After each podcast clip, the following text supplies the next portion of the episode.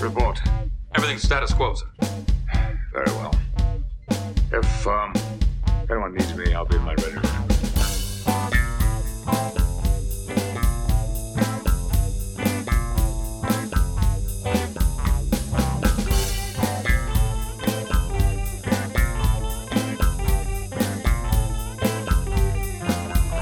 Hello, and welcome to The Readier Room, the only and longest running Star Trek The Next Generation rewatch podcast. Every week, we're bringing you an episode of Star Trek The Next Generation and all the behind the scenes stories told by those who are there to see the magic happen.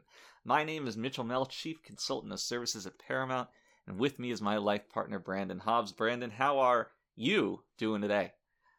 Oh, I am fantastic, Mitch. Um, currently rocking out to uh, Donkey Kong Country cool and calming music plus rainstorm. Oh, so did they add rain noises? They added rain noises, yeah, and it uh, it makes it so much better. Now, do they auto pitch every raindrop to match the key of the song? no, they don't. It's it's realistic. Um, I know you would prefer snow noises instead. I do like snow noises. Um, snow noises are second only to snow visuals in Like how a- comfy a- they a- are. A yeti screaming in the distance. yeah, yeah. Uh, the light crunch as somebody walks across a snowfield, that is satisfying. right?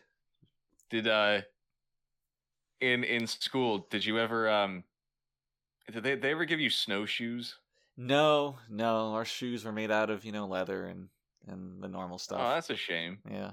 So your Um, yours were made out of snow, no no you you know you know what i'm talking about though snowshoes like the ones with the tennis rackets tied yeah to them. yeah No. yeah for some reason my school was obsessed with this Okay.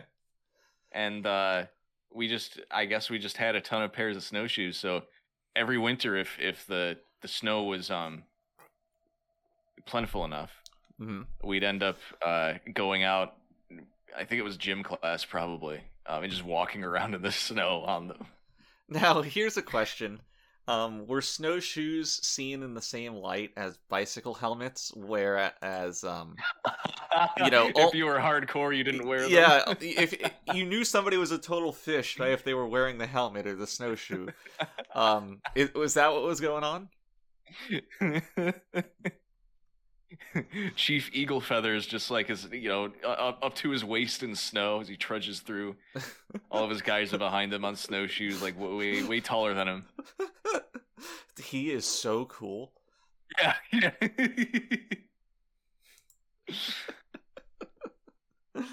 Oh man, but no, I never had that experience. Um, anytime the snow was deep, we just dealt with it.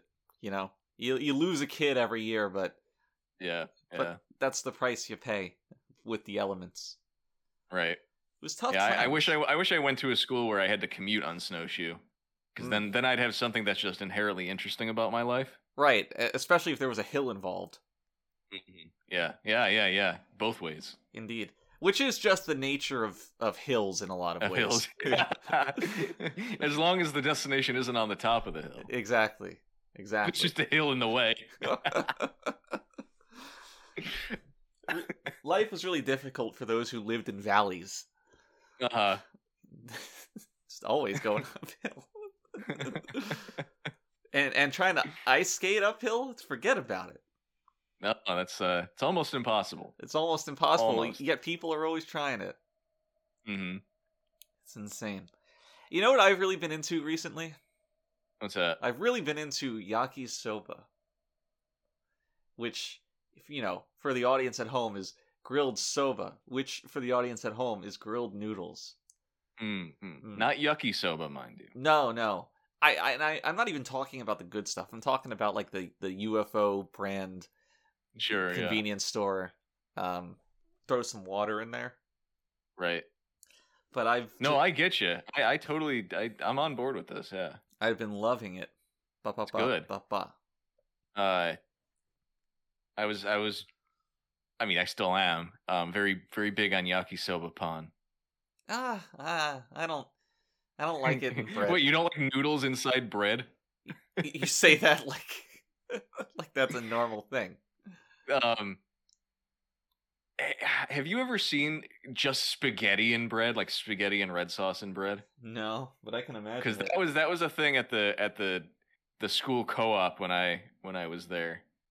Um, now was it and yeah, it's got to be disgusting. was it red sauce or ketchup? Ooh, that's a good question. no matter what it was, it probably tasted more like ketchup. Right, just disgustingly sweet and chunky Yeah. tomatoes Well, it's it's it's like it's like this is something I would make when I was like seven years old. and poor. You know what I mean? Yeah, yeah. And it's like, oh, this sounds like a good idea. It's- That's what I specifically want to go buy as an adult in a store. um, but yakisoba pan is good um, because it has that mayo or whatever, right? So Does it? yeah, it has some kind of sauce. I think it's mayo. Are you sure it's just not that black sauce? It's what? Not that black sauce that most uh No, it's not. it's- I, I don't think I would be confusing black sauce for mayo.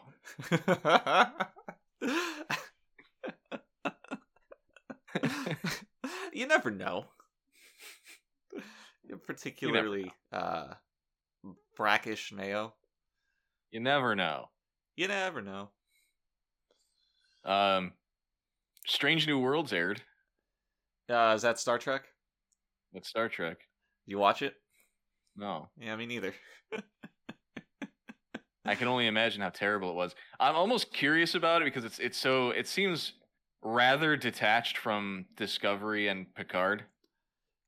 Are Star Trek series even I mean, so I acknowledge that. I'm not trying to move away from your point, but are they even about just um episodic space adventures anymore or is it are they well, all that's the thing. That's what Strange New Worlds is purporting to be. Well, that's good, right? Yeah, yeah. I, I No, I've never really been into these super long story arcs. no. The problem is though, it's still got that like quippy, quippiness to it. Right. Uh, Which we don't like. so I, I don't know. No, we don't like that. no. I uh I, I am content to be quipless. and we, we dislike anyone who does like it actually Yeah, you're not allowed to listen to our podcast if you like quips. we take it a step further really um That's why we do top eleven videos. We, we like to go a Number step eight. further. you ever see that um that Burger King foot lettuce? yeah I, I, I only Uh. heard this rather recently, but um, it does tickle me.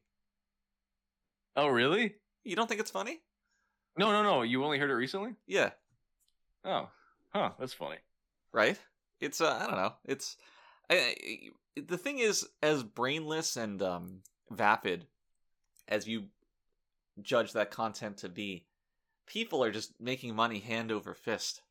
that's nuts It, it's embarrassing of uh, society which is why i was surprised which is why i was surprised you hadn't you hadn't heard it till till recently because of 'cause all the it's- it is- vapid content I enjoy. You know, well, no, because because it's because that that particular channel is is pretty big, but I guess it is kind of a Zoomer thing, Well, my favorite fat neckbeard did a video about that channel. huh? Uh, Sorry, my favorite fat zoomer neckbeard. mm. No, Oh no, not that one. Wait, I'm sorry. The order of adjectives would fat neckbeard zoomer. Fat, yeah, fat neck beard zoomer. Yep, yep, you're right. Um, You teach that in class? yeah, I mean, I teach everything about class, you know, such as how to wear your fedora to appear the most classy. That's like it's like a 2011 joke. I am old. You um, you said you had something to tell me earlier. Oh no, that was just the yakisoba thing. just to, for those at home, I, I I I go to Brandon here and I said, "Hey," uh, and I stopped myself. Wait, this is this is worth talking about on the podcast. I mean, I guess it was worth talking about. We got uh, a good five minutes out of it. Yeah, and our goal is to make each episode as long as possible. So Just completely dreadful, full of uh, vapid content, so we can make money hand over fist. exactly, which we're already Mhm. doing. We're already doing, yeah. So Just got to keep the pace up. All right, let's have um, a five minute break where we keep hmm rolling, and we'll do this every 10 minutes. Sure.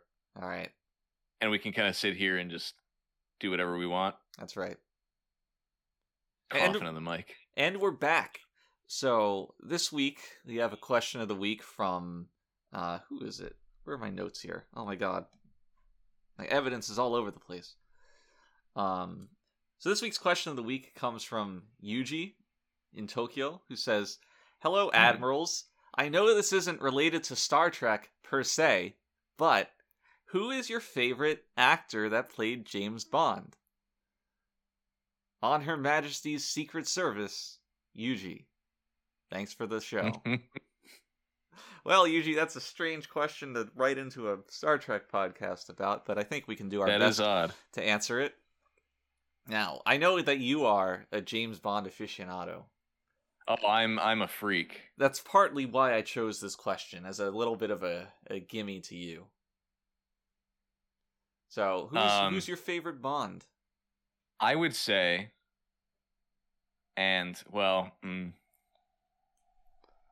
this may be an unpopular opinion, but Mhm. I've studied the bonds in ways that other people really haven't. a, real, a right. true bondsman. I'm a Bonds fan. um, and I'm going to say George Lazenby. Okay, explain. Um, well, he was only in one film. So he- okay, he's the rarest Bond. he's the he's not yeah he's the rarest Bond. Um, not many people have seen that movie compared to the other Bonds. Now, that was on Um, Her Majesty's Secret Service, right? It was. It was. So um maybe Yuji was was trying to uh extract this answer from me. Mm. He, he's- Um, he knew the he knew his audience. Yeah, yeah, he did. Um but yeah, so when someone and this is a topic that comes up often. I mean, the Bond movies are very popular and successful and well known. When someone comes up to me and asks me, you know, who is your favorite Bond? Um, and I can say George Lazenby, that shows that I've watched all of them. Right. It's not a you can't have that opinion casually.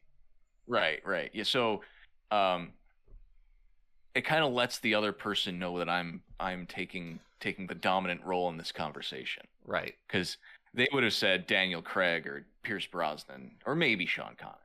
Right, because you you sound a little um like you need like you need the approval if you try to out overtly test them, you know?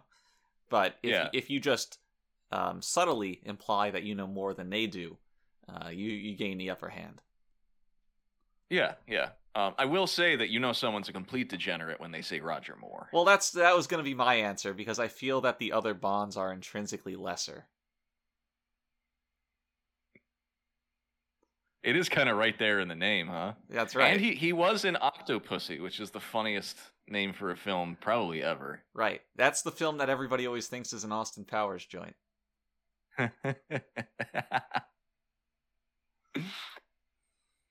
Do you know what the prefix would be if it was a nine pussied beast? um non nanta pussy or something I think it's Nana. Nano? Nano pussy? Maybe Nocta pussy? knocked well because it would be septipussy octopussy Nano. na What, all right, hold on. is it nano What is the prefix for nine? no i think you're right i think it's nano because Yeah, it's Nana. Like like my Nana. Italian grandmother. Nona. yeah, yeah yeah like s- like a nonogram Yeah. What? Like a like a nine si- sided figure? Yeah. I see. All right, quiz. I believe you can get 10. Excuse me, but what is the prefix for 11? oh come on um i don't even know where to start with that one what is it Well, start with the one for 10. What's 10? deca Okay, that'll give you a hint. Um, Deca Solo. Nice. Undeca. 12 is duodeca. Uh, 13 is Wow. trideca, and so on and so forth. What if? What if? But Undeka is kind of confusing because what if you read it as Undeka? Y- Like you're like it's Like the not a unten. deca. Right. Yeah, it's true. Okay, here's um four is pretty good. If I'm sorry, fourteen is pretty good. Qua quattuor deca. Q U A T T U O R. That's 14. Yeah. It was- is- is- uh, spelled again? Q U A T T U O R deca. U O R. Uh quat Quatturo? right. Quatuor. There's a, there's an R at the end. Um, oh. Then there's quinquadeca. Quinquadeca. Now sixteen you'll really enjoy. Sexdeca. And uh, Mm. 19 is Novemdeca, presumably the- Wow. the 11th month of the year. Um, 50s, or sorry, 20 is pretty good. Viginti? Viginti. well, no, that, that makes sense because, I mean, uh, November was probably originally the ninth month of the year, That's true. right? And then they uh then they changed it. Because They December, patched it. October, September, Oh my god. Where did they get these Right? hidden months? right? Right. So yeah, yeah. Where are the hidden months? Because but the thing is, it's only September through December that makes sense that way, Yes. right? Because January, February, March, April, May, June, July, that ma- August, that, that means nothing.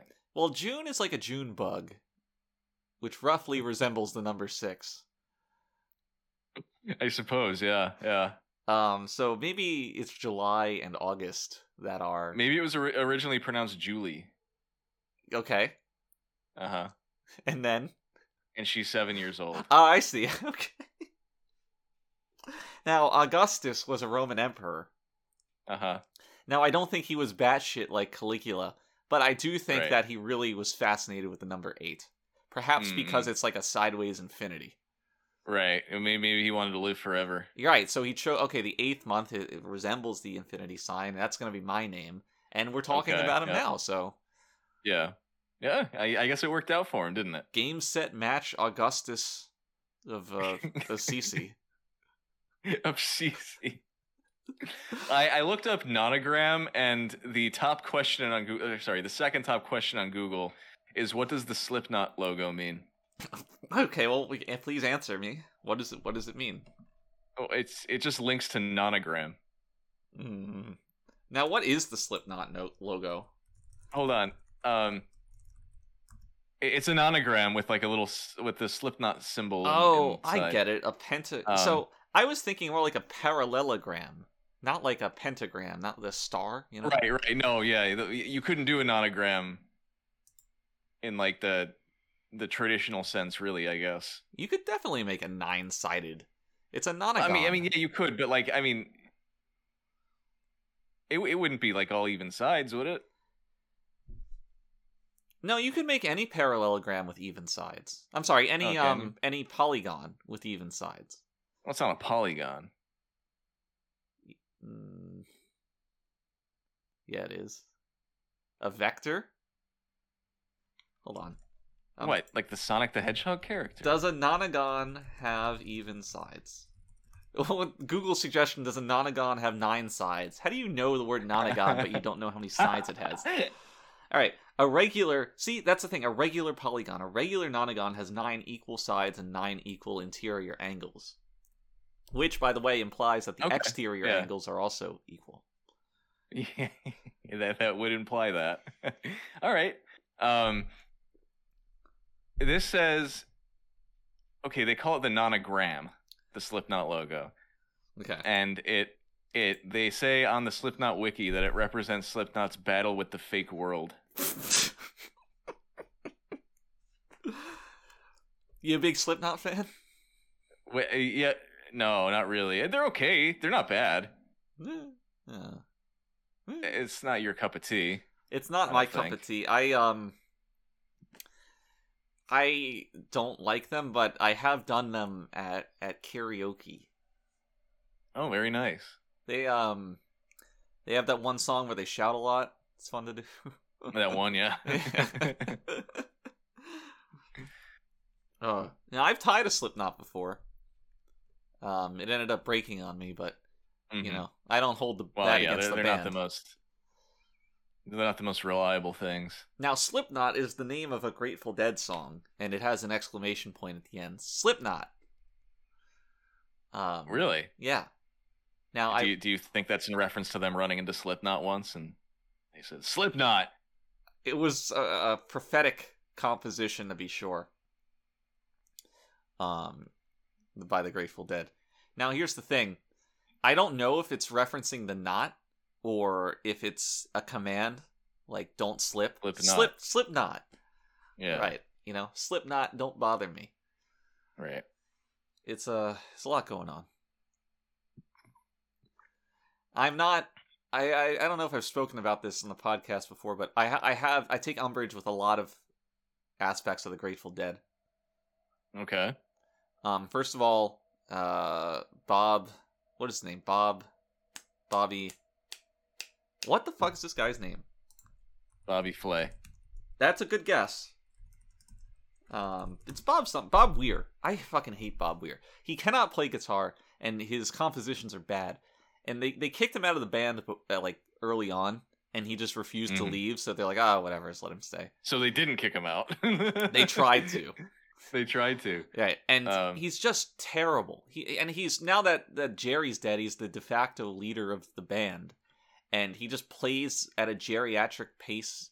And even are, back, are they still kicking? yeah, they're I playing thought they I thought they stopped. They hired John Mayer to be their guitarist. Oh, that's right. That's right. I forgot about that. so here's what That's ha- really funny. here's what happened. Um, in 2015, um, they did a farewell series of concerts. Um, That's what I was thinking of. Yeah. And it was a big thing. They simulcast it in movie theaters. It was like three nights, and then they made two additional nights because the demand was so large. They got Trey to play guitar that time, and uh, Uh-huh. it was this big whole thing. And you know, I was like, I haven't really watched The Grateful Dead, but I feel like this is notable enough that I'll go watch it in the movie theater. You know, as it's simulcasting. Um, and at the end of the last night, they do the whole tearful double encore, whatever. And as they're leaving the stage backstage, they have like an interview, and um, somebody walks up to to Bob Weir and asks him a question of, "Okay, Bob, so what's next?" And Mm. he's like, "Oh, you know, we'll do more concerts. uh, We'll do something." oh, Yeah, just just instantly, and it was no pretense at all. no, just disgusting to me. I embarrassing, really. Um, I know this is gonna surprise you, but I've never heard a Grateful Dead song. that Ah, doesn't surprise me so much. I mean, you you might have heard like Casey Jones kicking on some radio, riding in the car with your dad or something. I don't know, but um, it's eh, it's whatever. Who gives a shit about the Grateful Dead? But they uh, just a lot of bad points to them, and they're not so grateful either. they're not grateful at all, and they're not dead. Well. they're working on it. May- maybe once they die, they'll be grateful. May- Maybe maybe that's prophetic. Ah, God, I can't wait. But it's- it's- you'll be grateful. I hell yeah. But it's just if you ever listen to them and you're in tune enough to know who's playing what, you'll just hear Bob Weir playing and you just wish that you couldn't. It's and the tone of his guitar is always just so thin and fucking flat. I it's Uh, miserable. I hate it. I'm, so- I'm sort of curious. I, I might have to give them a listen later. Oh my goodness. And um it's it's especially uh, painful if you listen to a recent concert recording and then uh, a parallel recording of the same song from I don't know, the 90s, the 80s, the 70s, however far back you want to Sure. go. And it's like, I don't know, 60% of the BPM. It's it's painfully slow. oh man. And like I see that and then I see guys like like Fish who are also pretty old. They're in their 60s now. And they're just not missing a beat. They're still kicking, yeah. Yeah. it's just I fucking hate the Grateful Dead. And their improv is also so scripted. They always you know, people like to think about jam bands as, you know, weaving in and out of songs, Sure, yeah. transitioning, they're alligators and whatnot. And um for the Grateful Dead, they always pair the same songs together. They always go what is it? Like I know you rider into China Cat Sunflower, I believe that's it. They always do um They always have this like 20 minute long drum solo that goes into a a spacey jam, a space jam, and Mm. it's so predictable. Why, if you're Is this a recent development? No, no, Or no, have they- They, they've- always done they've this. Uh-huh. always done this and Huh. it's it makes me question maybe it's like a, a, a they were the first people to do it kind of thing i don't know but why why chase this act why why follow this band around when they're so predictable Sure. Uh, modern jam Right. bands have really evolved that concept in a lot of ways that Yeah, you- like like there's a reason to be there on that specific night. Right. But uh it I just can't I don't understand it. It's just a bunch of like fat old people just like s- twirling around in the crowd. Grateful Dead fans are like particularly pathetic, aren't they? They are. It's it's really because because I mean at this point, right? They're boomers Uh-huh. like us, Like us. and um, but like, you you never get the sense that they used to be cool or fun to hang out with. Right. You know what I mean? They they always seem like they've just always been lame. I I I heard this quote once and um I don't know how how true it is, but I, it's something I like to think about. It said that um punks are good people pretending to be bad people and hippies are Mhm. bad people pretending to be good people. that's that's not not bad. That sounds pretty accurate to me. right? But it's like it's like eh, you know you you and I'm not saying fish fans are particularly wonderful or Oh, anything, and, I- and you you know that better than I do. Yes, I would never Um, say that. But but you get the sense that there's at least some kind of subculture going on with fish, whereas with Grateful Dead, it's kind of just like, "Uh, huh? Yeah. A lot of uh. Uh, and maybe it was different back then. I didn't pay attention, but nowadays, especially, and again, looking at the the people who have been fans for them since their inception, it's just a lot of nothing. Like like, they're they're uh, the same automatons as every other boomer is. right. Yeah, it's not there's nothing respectable about that. And not in the um you know, get a job and a haircut respectable, but in the in the creative sense. Yeah, sure. So, fuck the Grateful Dead. Fuck the Grateful Dead. Jerry picked a good time to die. But um, I, I do think that Jerry Garcia is probably one of, if not the best guitarists. Mm. Um, and he, he made a damn good ice cream. he insanely good. Um, but he, if you ever listen to him in his prime, it's just just insanely inspired playing, Yeah. which highlights how uninspired everybody else in the band is. That's cool. I uh, I I I might check this out so I can uh, un- understand your frustration. Well, if there's one thing I like doing, it's sowing frustration. And uh, then reaping it, I guess. So this week we watched Star Trek: The Next Generation. Um, yeah, yeah, our, our yeah, very we did. our very first Barclay episode, uh, Hollow Pursuits. Hollow Pursuits, yes, and um, What'd you think about it? well, to to preface our conversation, you, you remember there was there was a lot of uh, controversy about this one Yeah, yeah, there was. uh, at the time. At the time, you know, we got like tons of mail about this. it was a um, bit too real. Yeah, yeah, yeah, yeah, yeah. A lot of people asking us if it was like some kind of meta commentary on Trek fans, uh, particularly the ones we'd met out on the convention circuit, right? Because I mean, where else are you going to interact with them? Um, so yeah, a lot of mail about that, but um, you know, we also got a lot of mail asking how we managed to get two Troys on screen at once, uh, and then a lot of mail asking if we could get three next time. So Little did they know but- that each subsequent Troy is exponentially more difficult. They just, Yes, they, they yeah. just start sinking up. It's miserable. Right, right. Uh, you- they you, you they, they start artifacting. yes. I remember one letter thought that that was uh, Marina's twin, Serena Sirtis. right, right. Who does exist, by the way? Right. Um. So not not that far of a a, a conjecture, but no, that that was Marina in both roles. right. But um, Serena is a much worse actress, Yeah, yeah. if you can I imagine. di- did, didn't didn't we get her? at some point for like to stand in at some point? I think we needed I feel to. like we did Marina was out pregnant or something, and we needed something like that. we needed Troy to fall out of a window. hmm I don't quite remember. Might have been for Yeah, one of the but- movies. Oh, it could have been. It could have been. Um, in, in real life, they were basically the same person. We didn't really pay attention to either of them, but Right. um, you know, hence our confusion. Equally forgettable. But, uh, yeah, yeah, that's that's that's a good way to put it. Um, yeah, so so Hollow Pursuits, uh, interesting episode, a very good episode. First of all, Rick Schultz, Dwight Schultz, Rick Schultz, Dwight Schultz, Rick Schultz? Dwight Schultz. Why did I say Rick Schultz? Dwight Schultz is a fantastic actor. Yes. Um, and I mean, overall, just a very good. It's got some weird little interesting bits, like every episode does, that you know we're gonna end up pointing out. But um, I thought it was really good. Same. Um, and uh, it's the first of his appearances, and we later brought him back twice, maybe three times. Yeah, Um, yeah, Uh, twice, including not including an episode of Voyager of all places. But Hmm. anyway, um, he's also not including the mirror universe where he kills um, Denise, right. Not Yar.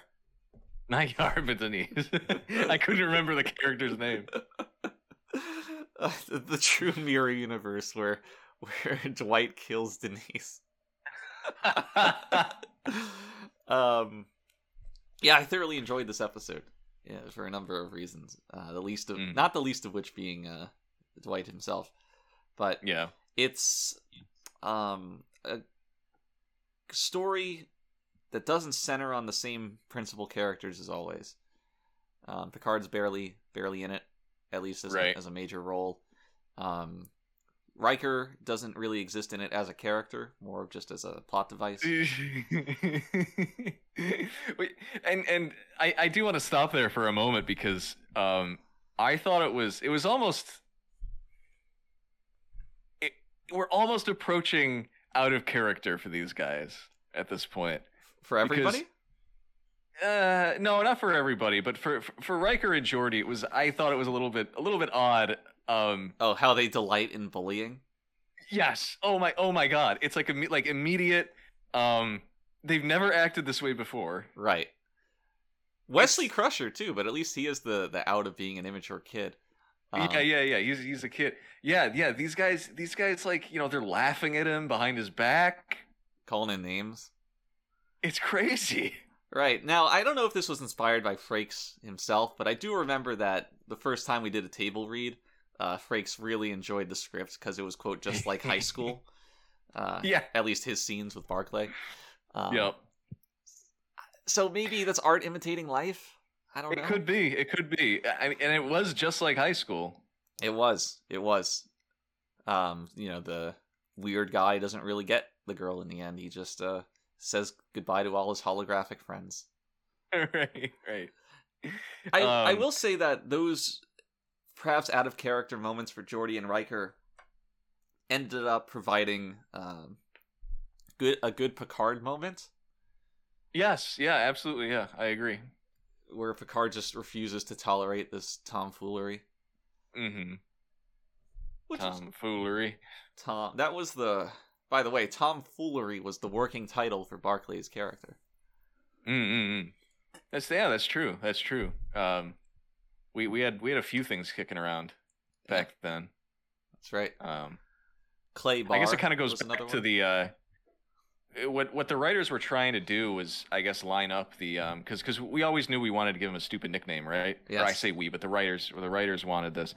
Um, they always wanted a stupid nickname. They actually cycled through a bunch of different vegetables, um, trying to match up a name with them. Um, and this this this is kind of this is a bit of an old crone's tale, I would say.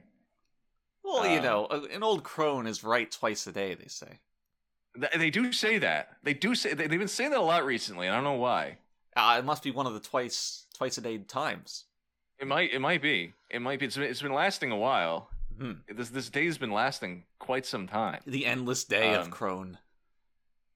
But uh, um, yeah, yeah. So uh, the the way I hear it, the the writers cycled through a bunch of different vegetable names because they, they knew they wanted a vegetable for the for the nickname. um, because because they knew that would uh, that was the meanest possible nickname they could possibly give someone was was a vegetable name, right? Right.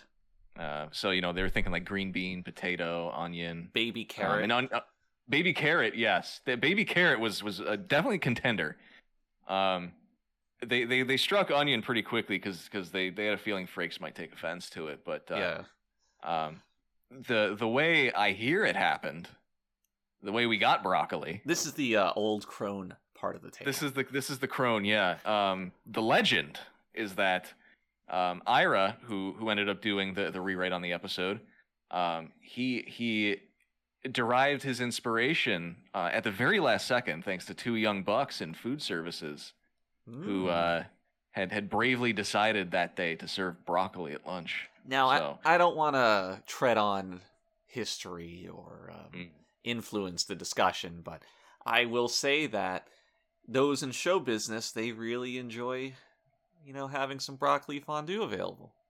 And uh, mm-hmm, mm-hmm. uh, something I've picked up is that you can never really go wrong serving it. That's true. That's true. I mean, you get that. Uh, I mean, it's it's a big vat of cheese, Right. really. I mean, some of them just deign themselves to stick their whole hand in there, but Right. Yeah, I was gonna say we had a few incidents. eh. Um, if you ever see Brent. a yellow stain on the carpet of the set. Um, that's that's some cheese that dripped off. Someone holding their hand out of view of the camera while it's just encased in cheese. There are a few of those. Um, which I'm surprised. I don't think there's there's actually a few of those that that people haven't caught yet. I mean, you go to the the the, the Trek websites that have like the Well, little interesting trivia and Yeah, uh, stuff. back in the '90s, there was you know these these GeoCities, these websites uh, that were compendiums of all the yellow stains on the Trek set, and Oh, uh, is that right? Yeah, and a lot of them were found, to be sure, but not all of them. And I remember, you know, looking at those and being like, "Oh, they found this one. They found this one. Uh, season two, episode fi No, they didn't find that one. Um, because there's just a lot, and part of it is the low definition cameras or standard Yeah. definition. But Yeah. um, it's there. And y- you also you never know what they did to touch up the Blu-ray. oh, that's true. Right. They, they might have edited it out. I think that's They might have. a little uh, insensitive to Trek's history, but what are you gonna do? Well, yeah, I mean, you, you know, you're, you're taking out the the the influence of, um, you know, the, the crew artists. really. Yeah, Yeah, Yeah. But sad. what are you gonna do? Yeah, they they they call him broccoli, They do. which is kind of a far cry from Barclay. Yeah, it, they really just needed something. Um, and I don't know if an intentionally stupid nickname sheds light on how juvenile everyone's acting or what. and th- that might be part of the issue. It's like it is it is so stupid that it's like really, and, and who brings it up? Um, I think that It's Riker. no, Jordy says it to Riker. No, no, no, no, no, no, no, No, no. I could- Riker says it to Geordi. No, I think at the very beginning, like when they're in the uh, when they're talking about him before when he they're in the shows up- cargo bay. Yeah. Riker says it to Jordy. No, Jordy says it to Riker, and I, Riker. I have the script up right now. Oh, oh shit! He's got the says, I- receipts. Ri- Riker says, "I think it's time we talk to the captain about broccoli."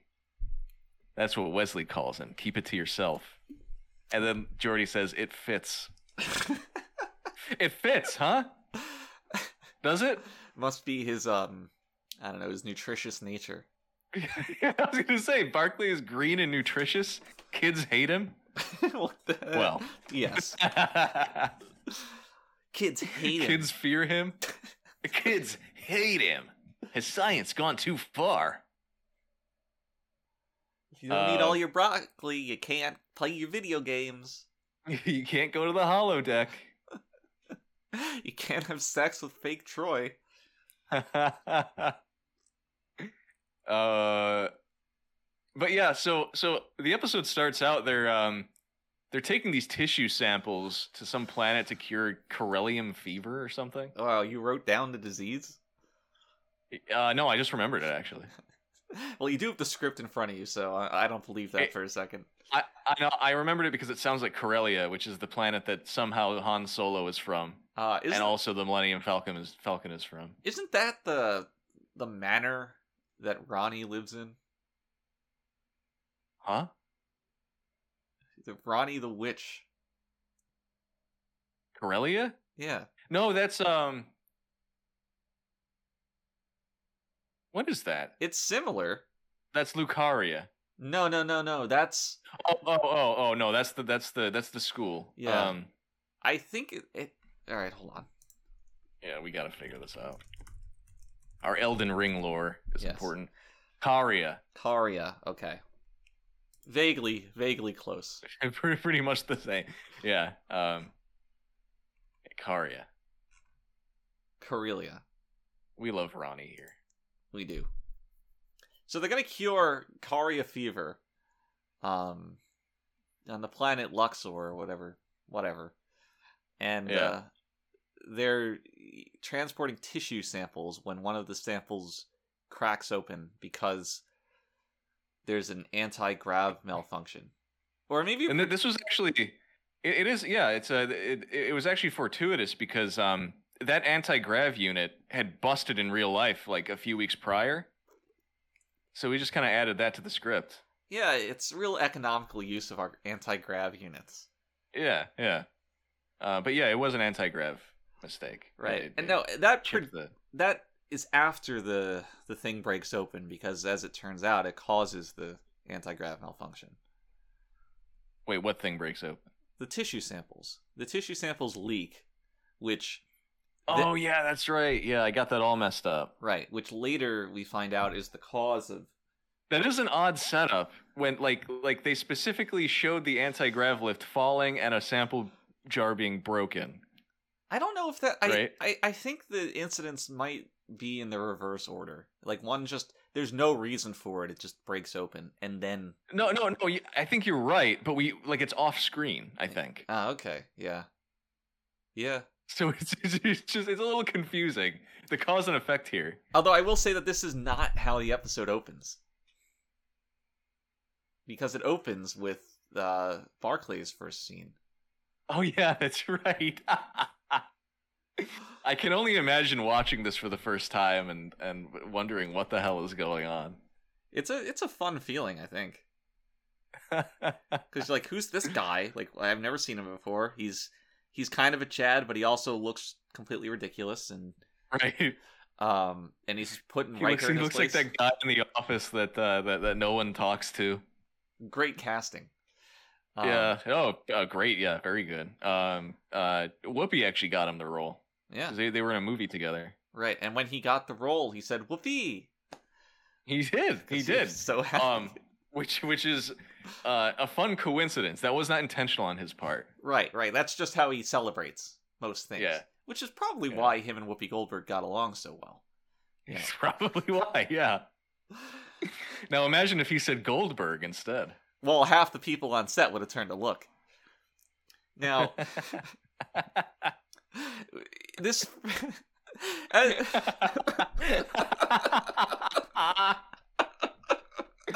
oh, oh shit. Oh, baby. Um I remember as we always do did at that time when Gene wasn't really on set. We we did still send him our scripts just to ostensibly get his approval and his comments even if Mhm. nobody really cared about them. Um Oh, Yeah. and for this one, he only sent back one note, which was a question, kind of I guess inspired by this first scene and he said, quote, "Why would anyone fantasize about Marina?" And Mm. you know, we kind of left that hanging. We pondered it a lot, but there was nothing you could really do with it. no. I do remember someone showed that note to her though, yeah, which was very funny. she kind of had the same reaction that Troy does in this episode later on when she sees uh, Hollow Troy. the goddess of empathy. Right. And, you know, Frakes also had the same reaction of just kind of shutting her down. uh, it's a little disingenuous on Gene's part, though, isn't it? Because uh, it was only after she'd rebuffed him so many times that he he started hating her too. Right. Well, that's the that's just the trajectory these things follow. You know, Yeah, I suppose. a bit of a sour That's, grape. that's just that's just that's just what you do with women. Who's the you here? Anyone? Royal you. Ah, I see. Or Royale you.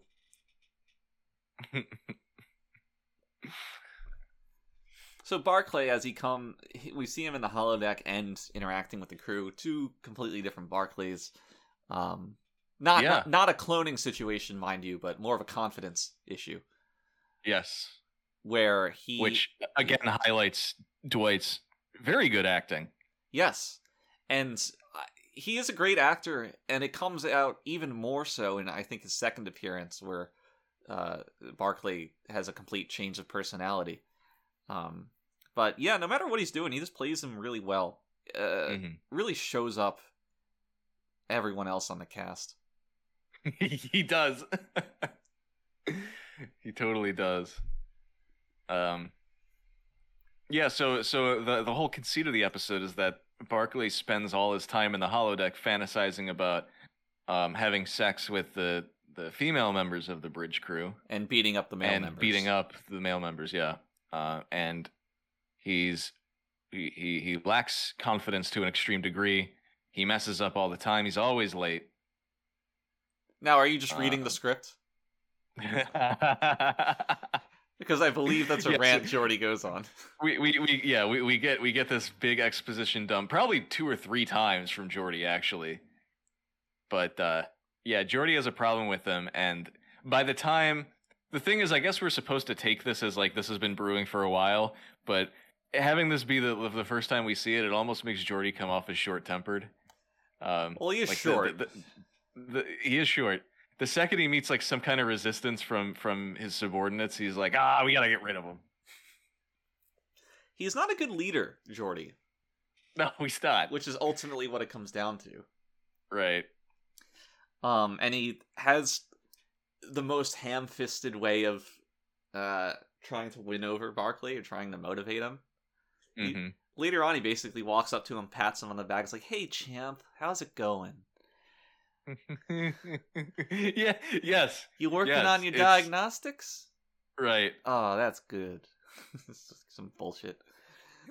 Just baby talk. Right. Um. Hey, Red. Yeah. Hey, Red. That's, that was a good impression.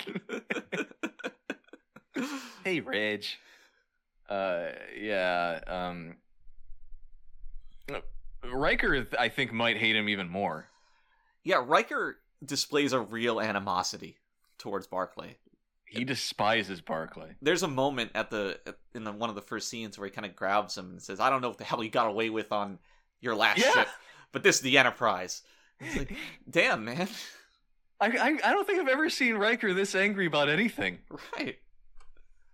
He's like in a life or death situation, and he's quipping and joking around and whatnot. Right. or he's just kind of like cocking his eyebrow.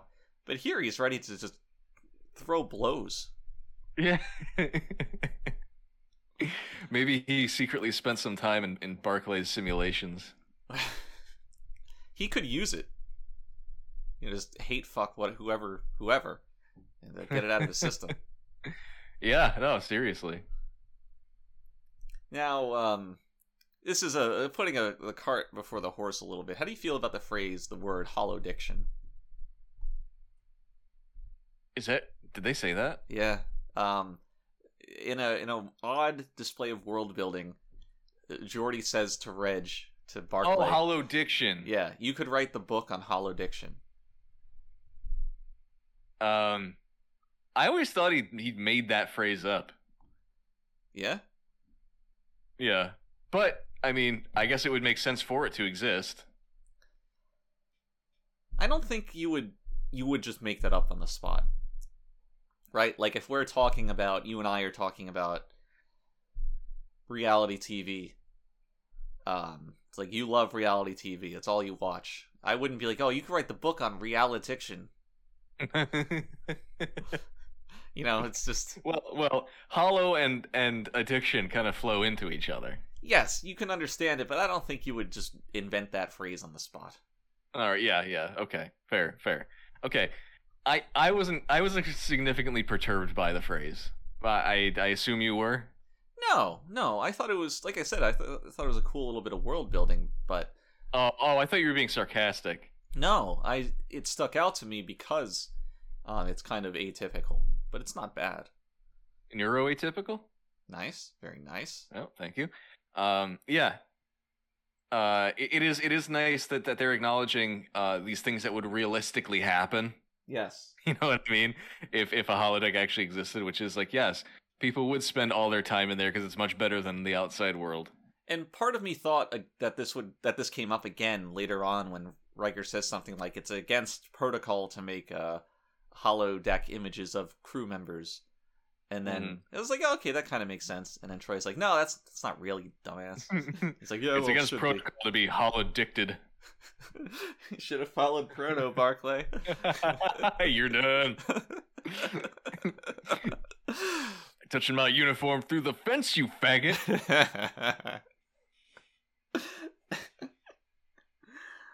Data raper on your face, clothes. Oh man, that's the gift that keeps on giving. it is. So Jordy and Riker request to have Barclay transferred, and Picard says no on the grounds that that's a really shitty way to be a leader, is to transfer people out. At, at a Yeah, moment's yeah, notice. yeah. Which, Yeah. as you said, was it was a great character moment. Yeah. Um, they make reference to the broccoli joke. Picard says, "Yeah, well, let's let's just stop doing that because we're adults here." Um, yeah, and it, all that was good. Um, so this provokes Geordi to baby Riker, as it were. Not Riker, baby er, Barclay. That's his name. I want a show about Baby Riker, like a cartoon. Is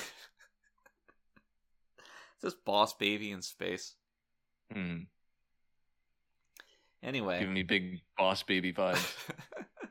TNG gives me boss baby vibes already, so unfortunately. So, um, Oh wait, Jordy- wait! I do need to note something in, in that in that um, that scene in the ready room. I think it's in in, in the ready room. Picard calls Jordy Jordy, yeah, that is strange. right? I've seen that happen with Riker. He calls him Will. Yeah. I don't Yeah, think yeah, he does yeah. that with any of the other characters. No, I've, I I don't. I think that's the first time I've ever heard the the word Jordy come out of his mouth. He even says Mr. Worf instead of just Yeah. Worf. Yeah, he's always like Mister LaForge. Right. Jordy, that bothered me. Was I don't remember the context. Was it was it a more tender moment? Like he says dismissed, might have and then, been. and I- then I think Jordy he, turns like- around and he's like Jordy and turns back around. I think I think he might have been putting his hand on his shoulder or something. Still though, it's weird. Which is the Picard's Jo- not like that. the direct inspiration for um Jordy to walk up to Barclay later and be like, Reg. Slap. That's uh yeah, that's that's some some nice lore there.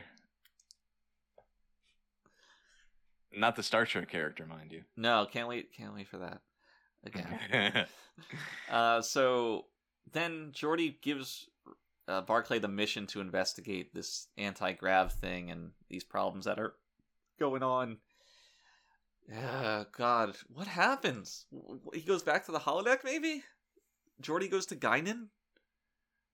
Is that what Jordy happens? goes to Guinan. Yeah, yeah, yeah, yeah. You're right about that. Yep. Okay. Um, what? No, no, no, no. Wait. Here's what happens first. He wants to build up Barclay's kind of confidence in himself, so he says, "Why don't you come to the meeting in the morning with my senior officers?" okay, yes. Right? and Barkley barely makes it on time, and you can tell Jordy's Jordy's chomping at the bit to yell at him about it, but he doesn't. But he holds back and he leaves Um, leaves and that then- to, to Wesley Crusher. Yeah, then Wesley Crusher shows him the hell up, and and while he's talking, like we get these cuts to the other the other uh, Senior officer. uh, senior officers, and they're like making faces and stuff at at, at Barkley right. as he's talking, and it's just everyone hates this guy. I mean, I, I, part of me wants to be like, oh, none of these people have the maturity to, to, to, to abstain from that. But at the same time, if you've ever worked with other people, it is very true to life. No, totally. Yeah, I mean, and and if if I were in an office setting with a guy like Barkley, I'd probably hate him too. Right.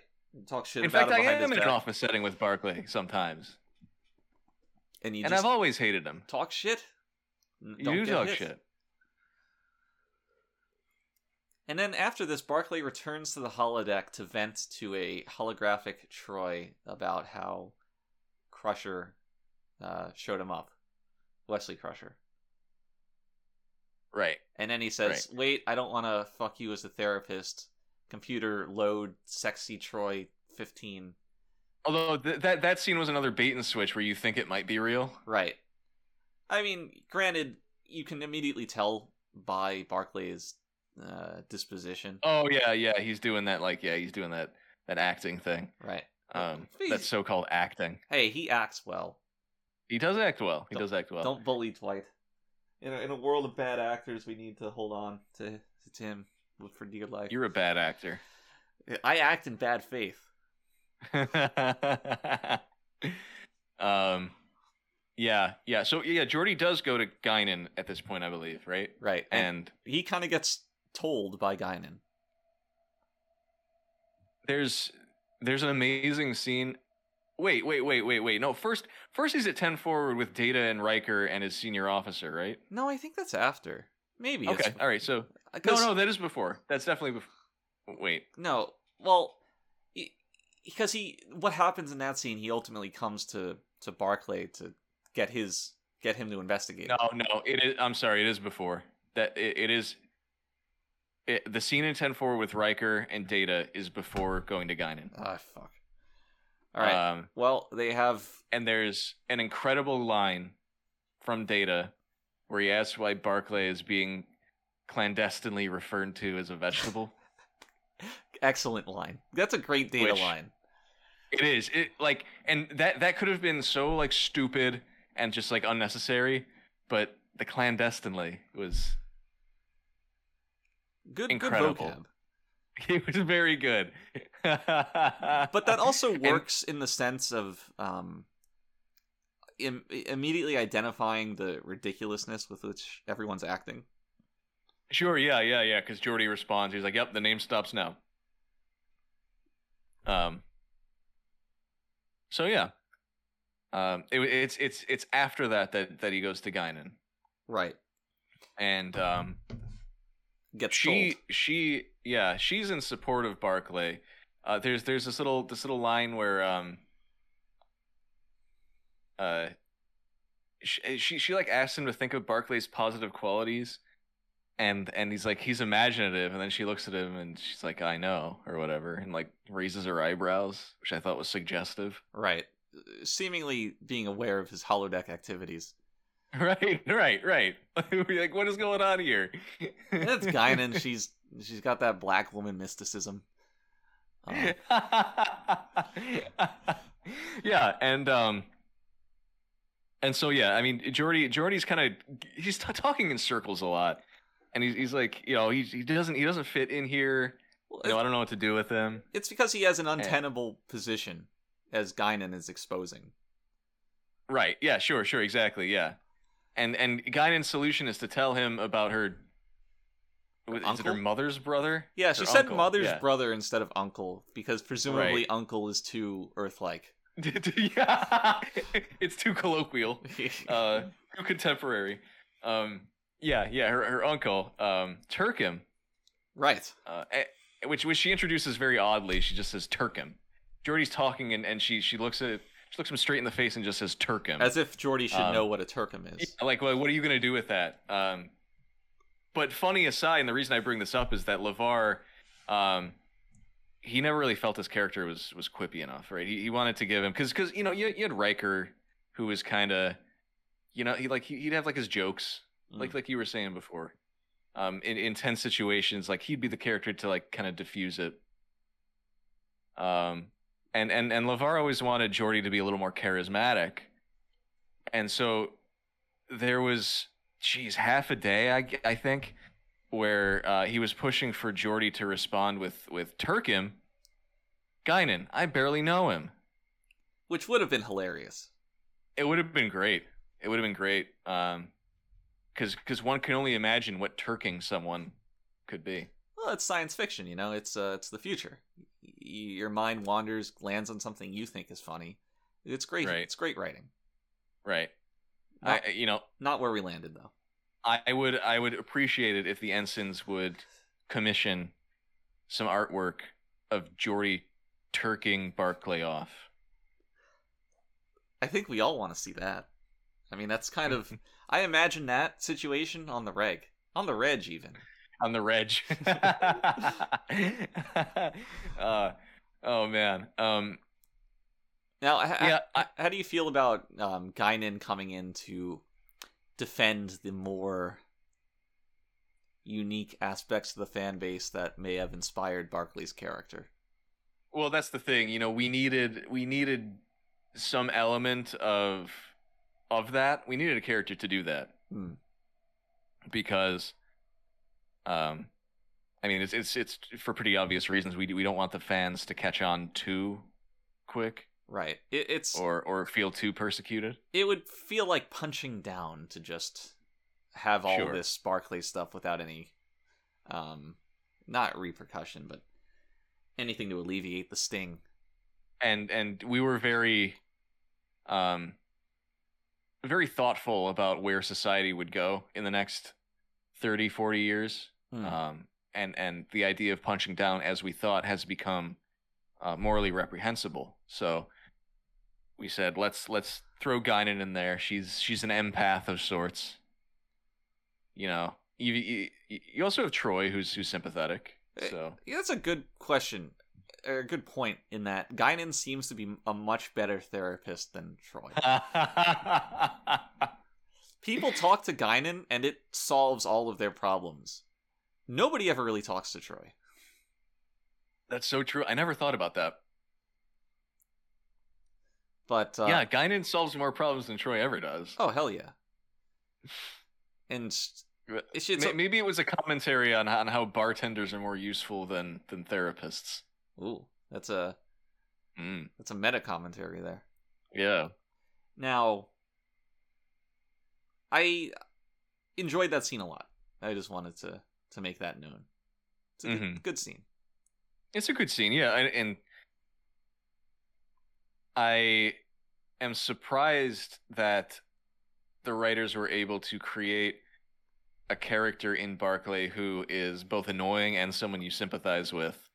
And so in that scene, you are basically on Guinan's side. You know, you're like, yeah, I mean, these guys are being ridiculous about this. Right. If people were gonna bully me every day, I wouldn't want to show up either. Yeah. Yeah, it's a good line. So it's uh, oddly good writing, not what you would expect Yeah. from Star Trek: The Next Generation. Yeah, definitely, definitely, and and it's it's really only with with Gene kind of out of the equation that we start to get this kind of stuff, and it's it's nice, it's refreshing. yeah, uh, the old Star Trek rules would never abide by this. Not at all. This this would have been struck down immediately. Like what? Interpersonal conflict? Not only that, but the holodeck can be bad. It's not a paradise. You you don't you don't just go there and stare at waterfalls. Oh my my holographic pleasure garden. I'm going insane. Ah. Ack. oh, we have fun Uh, here. So Yeah, we we missed we missed um we missed what? What could we have possibly have scene- missed? a scene the the the scene that introduces Barclay's garden. Oh, is this the fencing scene? Where he's having a go with three uh three musketeers? Yes. I enjoyed that and Jordy scene. catches him. Yeah. I enjoyed that scene a lot. Um, yeah, yeah, You know what? Yes, because it's after this that they go to ten forward together. Um, yes. So I, I, I really like this scene. I thought that I don't want to call it action, but I guess the action of the fencing was actually It was fu- actually fun to good. watch. Yeah, And yeah, and you can tell they had fun with it too. right. Like after the what is it? Picard, Data, and Geordi. Um, Yep. They're into these characters, you know, speaking with funny accents, kind of jumping around. Mhm. Eh, we see confident Barclay on display, which is also just you know fun. And then the sword fighting is cool too. You know, it's it's Yeah, real yeah. swashbuckling. Surprisingly good choreography for Star Trek. Right. You would think that I- this would be a, f- a tenth of as long as it was with. Yeah, yeah, it keeps going and going and going, but it's it's never like I need this to stop right now, which Right. usually I feel like that's what it would be. But uh, yeah, yeah, I, I I totally agree with that. Really cool stuff. Um, but yeah, Jordy catches Barclay, and um, he's a little he's a little perturbed by it, but he's not super judgmental about it, right? And he does take him to ten forward and sits him down, and Uh, what did you think about that scene? I also liked it. The whole, you know, what you do in your free time. That's none of my business, but you know, you got to be on time for work. Like I was a, Mm. a level-headed response from Jordy as a leader, which I liked. What would you think about Barclay's monologue about staring at a potted plant? I thought it was a little bit too much, but not not offensive. It wasn't offensive, but yes, I agree. It was a little bit like, okay, we, we really have to explain this guy's entire emotional state. It's like do Which Sta- is- do Star Trek fans really need help relating to a right. to an introvert? right, right, totally. Uh, may, maybe that was for the normies out there. I guess. You know, after But- after everybody on set just couldn't fathom why uh, Yeah. why Barkley would act how he did. But it's, it's also like it's not a terribly sympathetic position either. You know what I mean? It's Right. kind of like, well, you know, work on it. You know, Yeah, it's like just you know don't go to parties or whatever. Because Barkley doesn't or seem is it- he doesn't seem like somebody who is uh, seeking for approval and not getting it. He's just he, Sure. He to me reads as somebody who He's more just just, wants odd. to be alone. You know, like he's content yeah. Well, to be in the holodeck. well, I mean, I don't know if that's the case though. I think I think he's in the holodeck because he doesn't know how to relate to people, but he desperately would like to. I think Hmm. it's just a matter of like he's he's kind of avoiding. It, it's it's an issue of internal conflict, and he's avoiding that conflict by going to the holodeck. It- And so that and that's that's that's why it's not a sympathetic position. Uh, I, I mean that's entirely possible, but I don't think that that's so overt.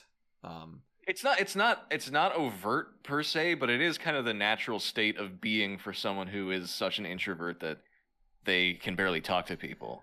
well, Like- I I could never get into the mind of an introvert.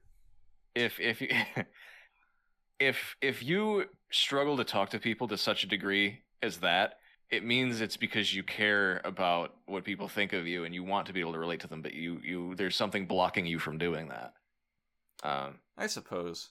and it, it it means it also means though that you're not working on it so and that, that again that's why i say it's not a sympathetic position per se because it's like well you know you could put the effort in Mm. and step outside the comfort zone and eh, eh, these people just bother me in real life that's all there's a great orson welles quote Okay. I don't know where this is Um, going. I think he was talking about. I, I can only paraphrase it. He was talking about Woody Allen, I think, but he was saying like the the basically the people who are the most shy and reserved are the most arrogant Interesting. because because they're c- kind of trying to they they couldn't suffer the criticism that would come with showing themselves to people. Basically. Interesting. So I, I I generally find people like this and characters like this to be somewhat detestable. I don't know. I could see it going both ways, either out of arrogance or um, self-loathing. Oh yeah, no, no, but it- yeah, no. I'm sorry. It, that wa- it, the the Wells quote was that it's a combination of both. I see. Like Okay. like he hates himself and loves himself at the same time. well, that's certainly true for Woody Allen. I I'm Yeah, it is. I'm thinking about that in the larger context of just you know reserved people in general, um, because I can definitely see it, and I can definitely see it other ways as well. well, aren't you just the most magnanimous person in the world? Yeah, I'm magnanimous PI. The my condom size is magnanimous.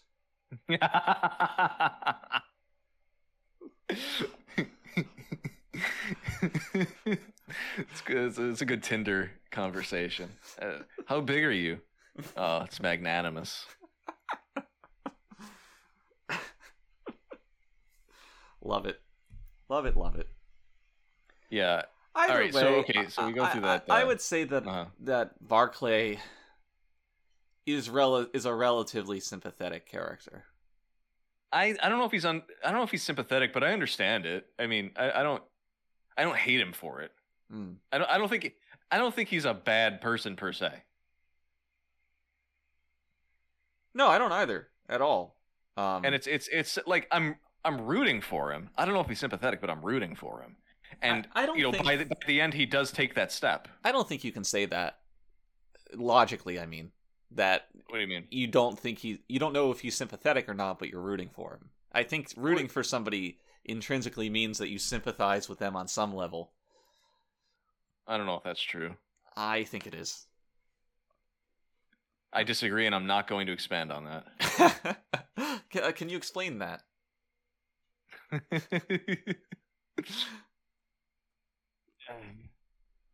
What happens next? um, well, we- we're all out of order now, so I mean, I guess the next this whole thing that we haven't court is talked out of about- order. the the next thing we haven't talked about is I think Barkley being late to some meeting on the bridge Right, which because we haven't discussed that there's like radiation eating away at shit which happens all the fucking time. right. It's like that's like one of their favorite B plots. yes. Oh god. Radiation eating away at shit. A strange hole formed somewhere. Oh, it's some Yeah, kind of radiation. yeah. Oh, Uh, and if so- we don't fix so- it, the, si- the ship's gonna blow up. Right. And and Barclay's in charge of this because somehow he's he's very knowledgeable or very intuitive about this stuff. Well, Um, he's presumably qualified to serve on the Enterprise. Right, right. So, uh, which fair enough. Uh, that's not that doesn't bother me at all. But he's late to a bridge meeting, and so so Riker's finally had it. He was looking for any excuse. Right? He just wanted to shove his boot up his ass Yeah, and he says, "I'll take care of this," and then Jordy follows him anyway. and pulls Troy in Um, for the. Yep. Oh, so be- they they go to Be- Barclay's mystical garden. before this, there was a scene of Troy and real Barkley having a therapy. Oh, there session. was. Yeah, yeah. That's right. I don't know how I feel about that. It was uh, appropriately awkward, I guess. Yeah, it, it could have been better in terms of like I guess the the content. Yes. Yes. I, I think that Barkley has an awkward therapy session with Troy is a fine scene to have. Um, yes. But I don't think that it was executed super well. No, no, that was dumb. That like the it was almost slapstick in a way. Yes, it was very comedic. uh, and not not in a good way. There it was was- very like scare quotes comedic. There was exactly one good joke. Um, I What was- liked what was that? when Barkley awkwardly put like his leg over his other leg, attempting to relax. Yeah, yeah, uh, yeah. Kind of a dumb scene, but whatever. We allow it. They uh, so so all three of them go to Barclay's Pleasure Garden, and um, one one line of dialogue is is of note here because they're looking for Barclay and they run into the the fictional versions of themselves Yes. and um it's only it's only Jordy's fictional version that refers to Barclay as Master Barclay, I think. Yeah. I'm not gonna touch that one, but but yeah.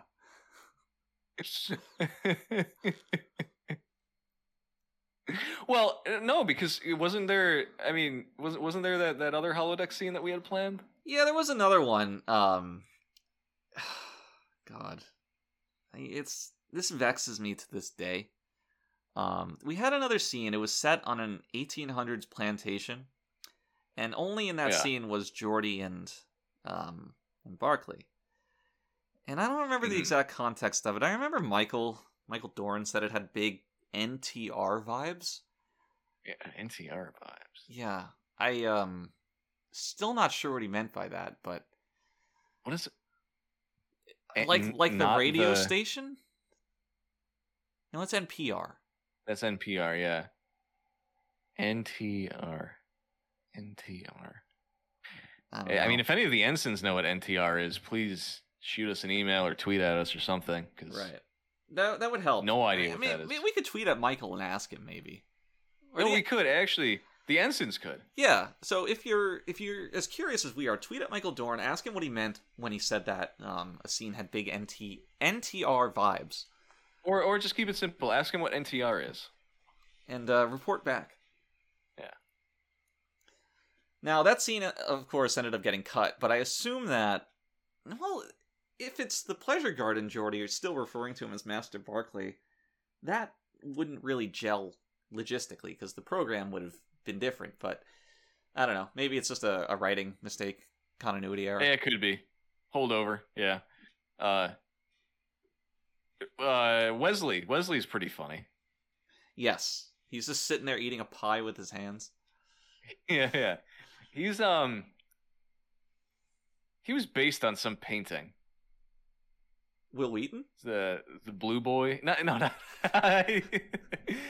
no, no. Fake fake Wesley was based on the blue boy by Thomas Gainsborough, Ah, okay. which I found interesting. That is interesting. It's more cultured than we're used to. Yeah. Good- uh, good for but them. yeah, he, he is he is very funny. That's like that's and and uh, presumably Barkley created him after Wesley showed him up at the that initial meeting with Jordy and his senior officers, Yes. which uh which which is very funny. It's a very uh very petty act of revenge. In in the business, Um, we would say that there's a nice bit of internal logic to these holodeck Mm, scenes. We would say that. We would say that. in all of our glory, we would say It- that. This this is kind of starting to um make me wonder though, why was Wesley uh, invited to Jordy's meeting with the senior officers? They say that Just Wesley matter of factly. Wesley is he's doing some part of study or training or something for Oh, do they say that? yeah, and I assume Okay. that he's sitting in it with this meeting as part of that. Gotcha. All right. Well, I take that back. And, uh, internal logic. Hmm. Hmm. My internal logic is too strong for you. Hmm. My internal logic meter. Uh, logicometer. Logicometer. Uh, the word pedometer really bothers me. Yeah. Yeah. Explain. I mean, I don't think I need to. well, I mean, I've always found it useful when I wanted to protect my children. Yeah. You have a sweeping scan of the park. Get your and- pedometer out. Yeah, I let him in. It's like a tricorder, really. A Geiger counter for pedos. It is the pedometer's reading a zero. Okay, kids, let's go. Uh, all right, what happens? Um, they they refuse to fight the. Uh, oh oh oh yeah, they refuse to fight the the fake versions of themselves, and then this little midget Riker comes out. Pretty funny. That was really good. He's got like this high pitched voice. Good good good effort on Frakes' part because I know how difficult it is for him to have any kind of range. Yeah, I mean, I think a balloon was involved, but you know, he part of the effort in acting, you know, huffing some some gases to yeah. to yeah. get your performance there. Good for But him. yeah, that wa- that was funny. Um, He's also short. and and yeah, no, I said that. Okay, I said that. okay, okay, okay.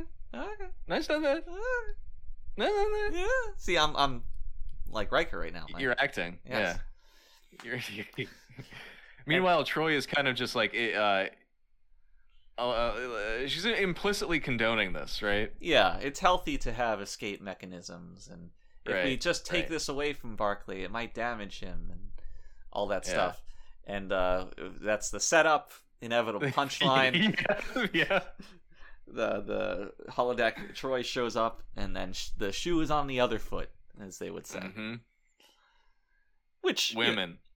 I, this was also kind of funny seeing Smug Riker, um, and both him and Jordy enjoy dunking on Troy, Yeah. as yeah. it turns out. Uh, it was it was a fun series of events. Yes. And eventually they get to they find um Barclay resting on Crusher's lap. Dr. Crusher, mind you. Who yes, yes, not Wesley. so far has barely figured into the episode short of just being in the holodeck scenes. Yeah, no, she she isn't anywhere but the holodeck scenes this episode, right? Right. Which Um, yeah, so I I- I guess she's Barclay's mommy. really highlights the fact that there are just so few female characters. that Right. They had to call in Crusher just for this. Yeah. Who else are She they is, gonna get? she is a Guinan? good she, she is a good mommy though. She is a good mommy, uh, both to um, Wesley and to Barkley. Yes. They they they could have gotten uh who's who's that Vulcan that was played by uh uh Yeah. Worf's girlfriend? Yeah, they could have gotten her. They uh, could have gotten Denise. No. Barkley just has this fucking dead woman in the holodeck so you can rape her. which which would happen too. Oh, That would definitely. happen. I there's some good continuity in this episode when Jordy uh, mentions his him falling in love with a with a Yeah. hologram. Yeah. It's like all right, yeah, I guess that did happen. I forgot about that. I'm uh, waiting for the next episode with her in it with uh, bated breath. Leia Brahms. Yeah.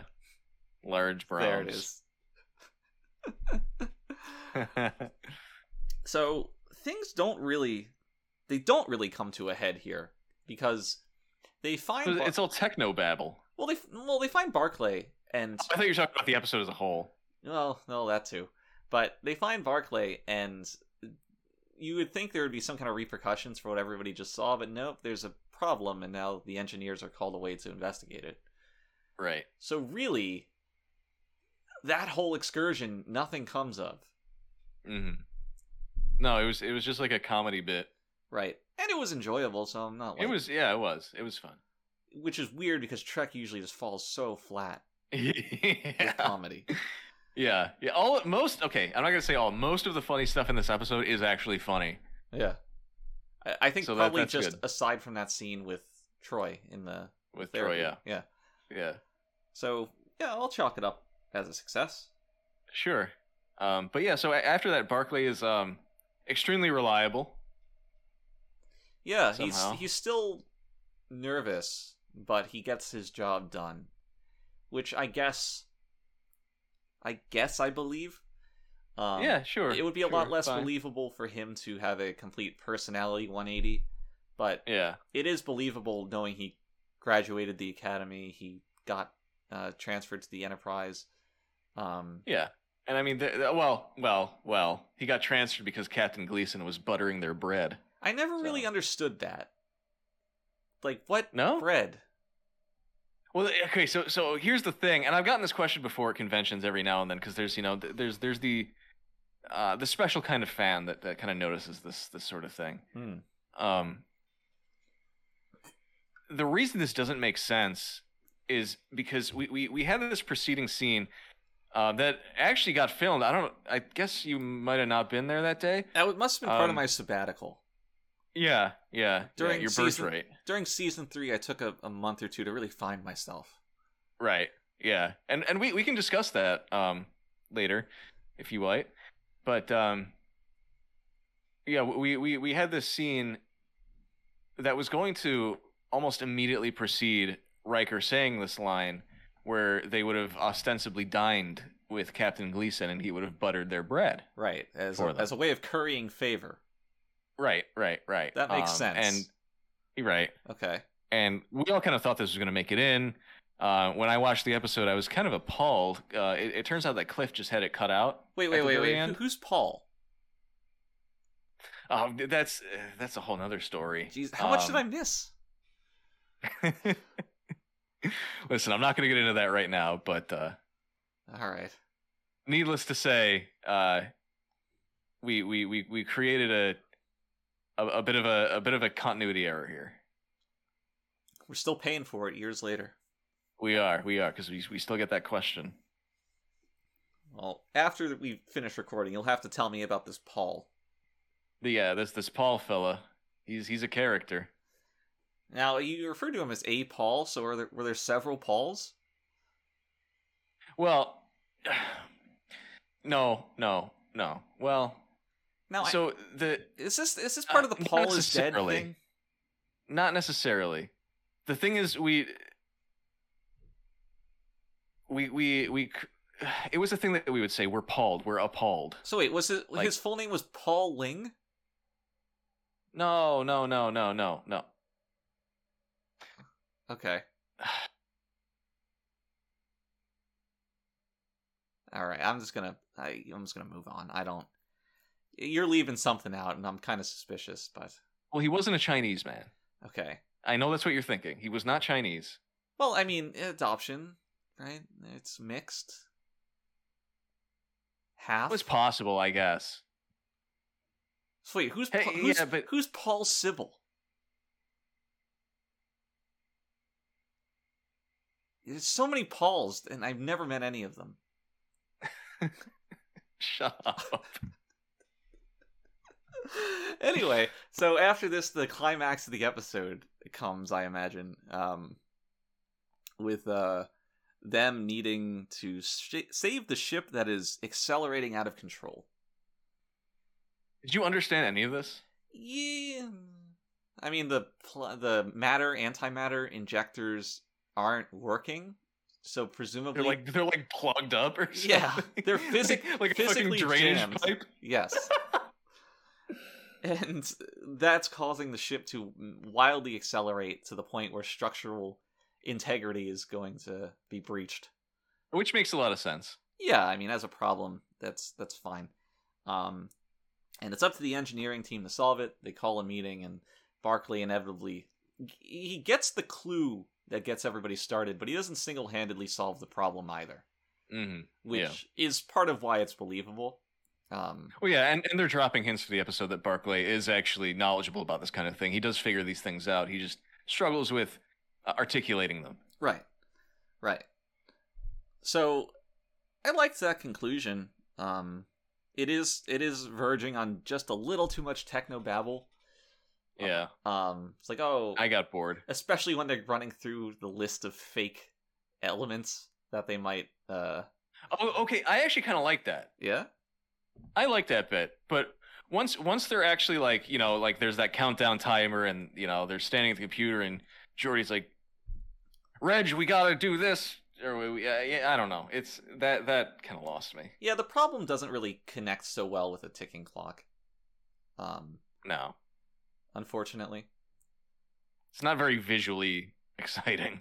No. Uh, You know, they put on their Michael Jackson gloves and and they find the sparkly Yeah, But you know, uh, Barkley's idea ultimately saves the day, and instead of getting a- a true thanks from like you know Riker or whatever, the conclusion of his little arc is him saying goodbye to the holodeck,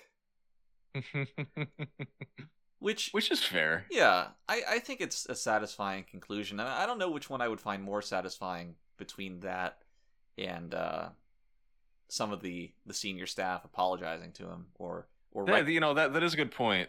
Uh, uh, something to think about. Would would that have been a better conclusion Hmm. It's if Riker was like, "Well, you did a good job." yeah, it's possible, but I s- this one's still fine, fine. It's fine. Yeah, and I, uh, How do you feel about the uh him not deleting all of his programs? oh, the question is, what did he keep? Yeah, well, The Troy sex dungeon? do you like that little joke? It's kind of very sitcom. Well, no, I, I think, I think it's fine. You know, it, it's, it's this idea, idea that uh, he doesn't need to go cold turkey.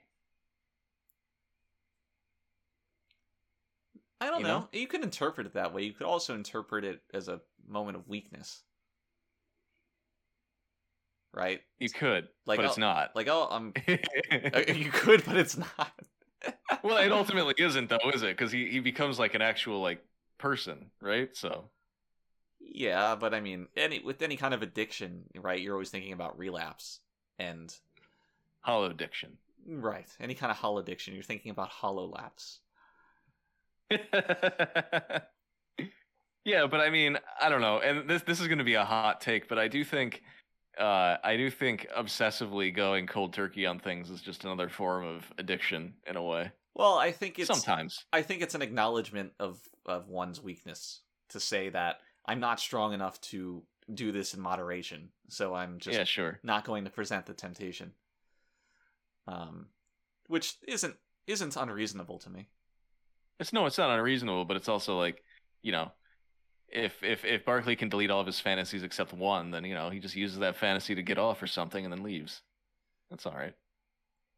That's presumably what he was doing the whole time, getting off and leaving. Yeah, but he spent a lot of time in there. He did fall asleep in, in mommy's lap. Yeah. So may- maybe this this last one that he didn't delete is just a quickie. Maybe it's just like a like a workout program, Could be a workout program. like a track and field. that's why he smiled knowingly about it. It's the line that set sail a thousand fan fictions. Programmed line. uh, Uh, yeah, we should have had a, a Trek novel about that.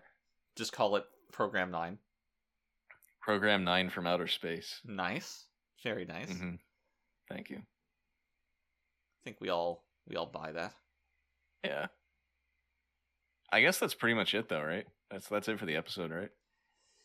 Yeah, I mean we could talk about the end credits if you want, but we've never done that before. No, which might make it good content. Yeah, I mean, I we- like the part where the blue names showed up. How about we just read the end credits? now that's content. Overall, uh, wh- wh- how would you sum up your opinion? Uh, well, we had almost nothing but praise for this Uh-huh. episode, so I'm gonna say uh, it was great. I'd watch it again several times, and it's probably a four ish, Yeah, if I trending on the high side.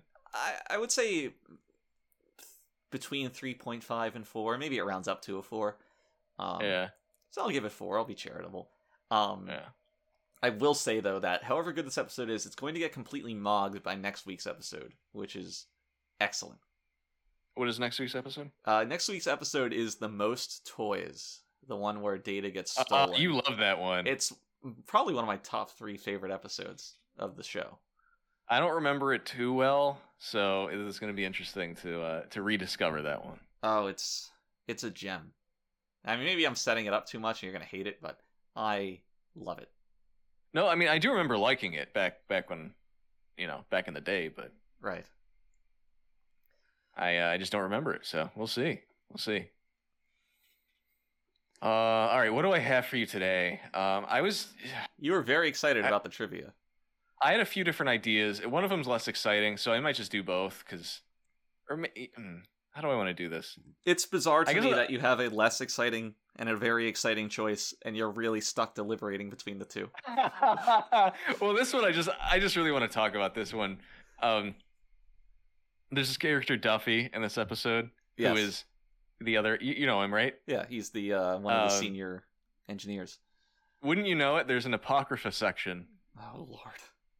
in Memory Alpha about him, um, where he appears in the post Dominion War era as the second officer of the USS Da Vinci, It always comes back to the USS Da Vinci now, doesn't it? doesn't it? Uh, and I just I just thought that was stupid and ridiculous, and I thought you'd appreciate that. Yeah, Um, it really reaching for just about anybody. Yeah, yeah.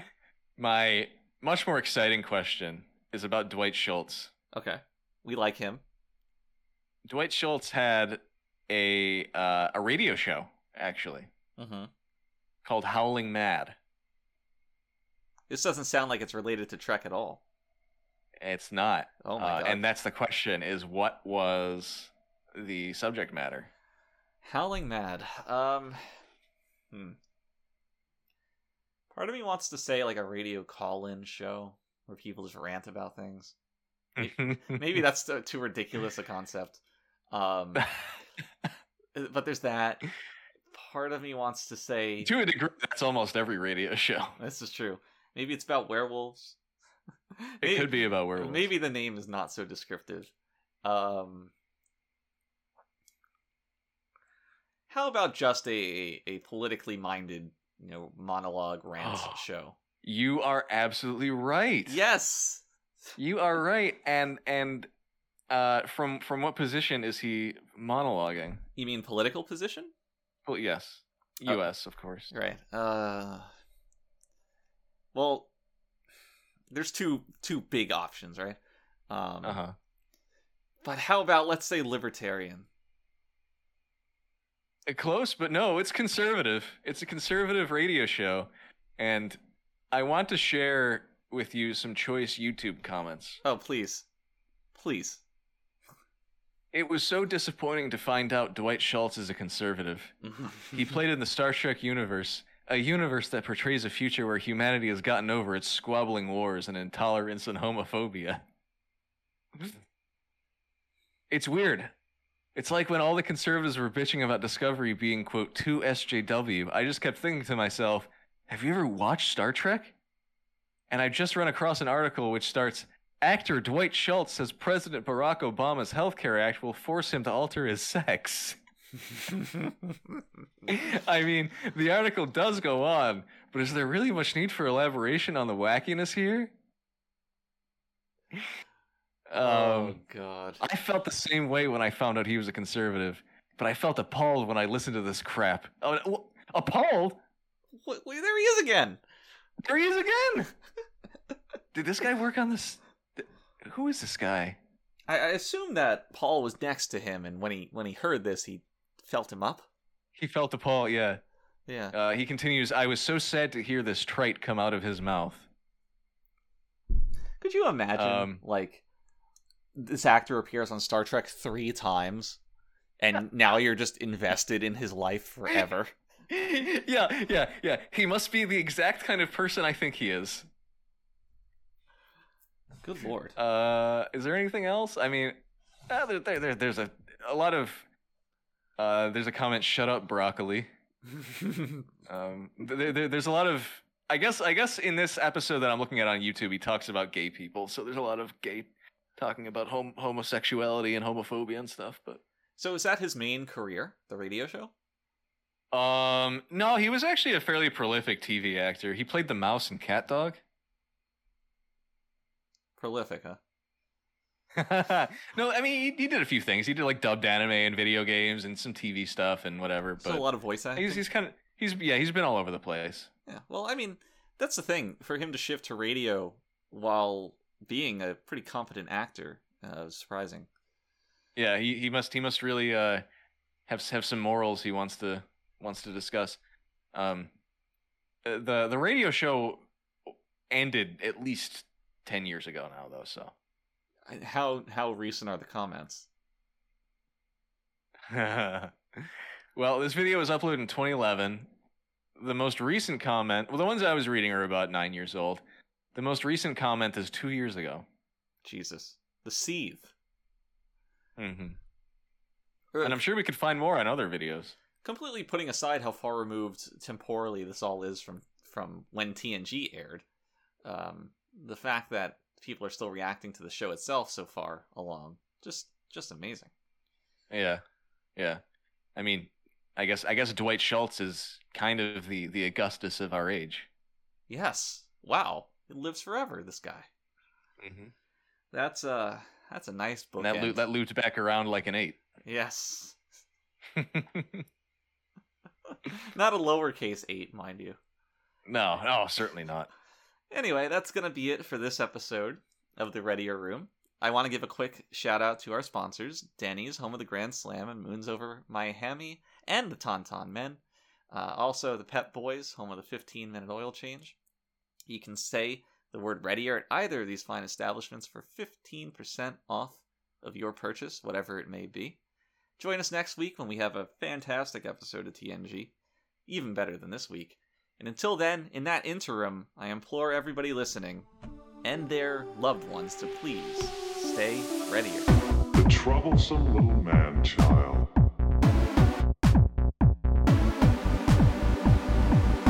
I stand before you defrocked, condemned to be a member of this lowest of species. Thank you, Ensign. Engage. Do you consider yourself superior to us? Should have told him to mind his own damn business. But I stroked the beard thusly. Do I not appear more intellectual? Computer, freeze program. Have you never dreamed of climbing inside the bottle?